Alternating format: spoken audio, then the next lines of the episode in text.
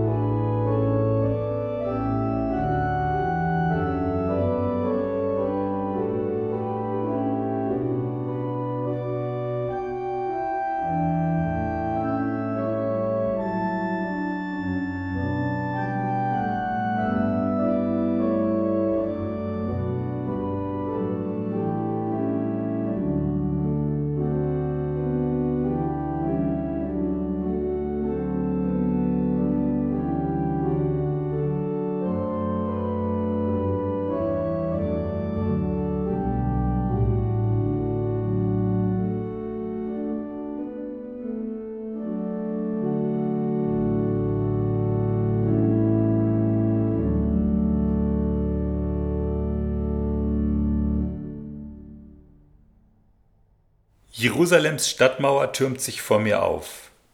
Heller Sandstein strahlt blendend in der Sonne. Ich gehe durchs Damaskustor in die Jerusalemer Altstadt. In einem kleinen Häuschen vor dem Tor drei Abiturienten, ein Junge und zwei Mädchen in blauer Uniform mit Helm und Gummiknüppel am Rucksack, Tränengasgranaten am Gürtel und Schnellfeuergewehren in der Hand. Sie lachen und flirten in Waffen.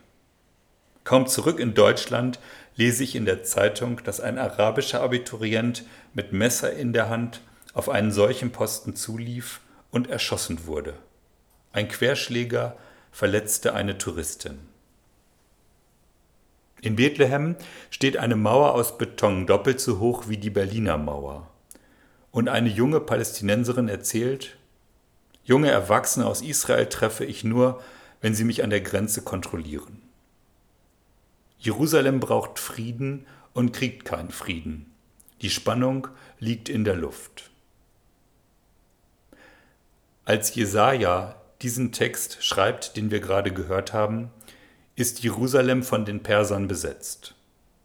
Tribut wird in Silberbarren nach Persien zu König Kyros gesandt.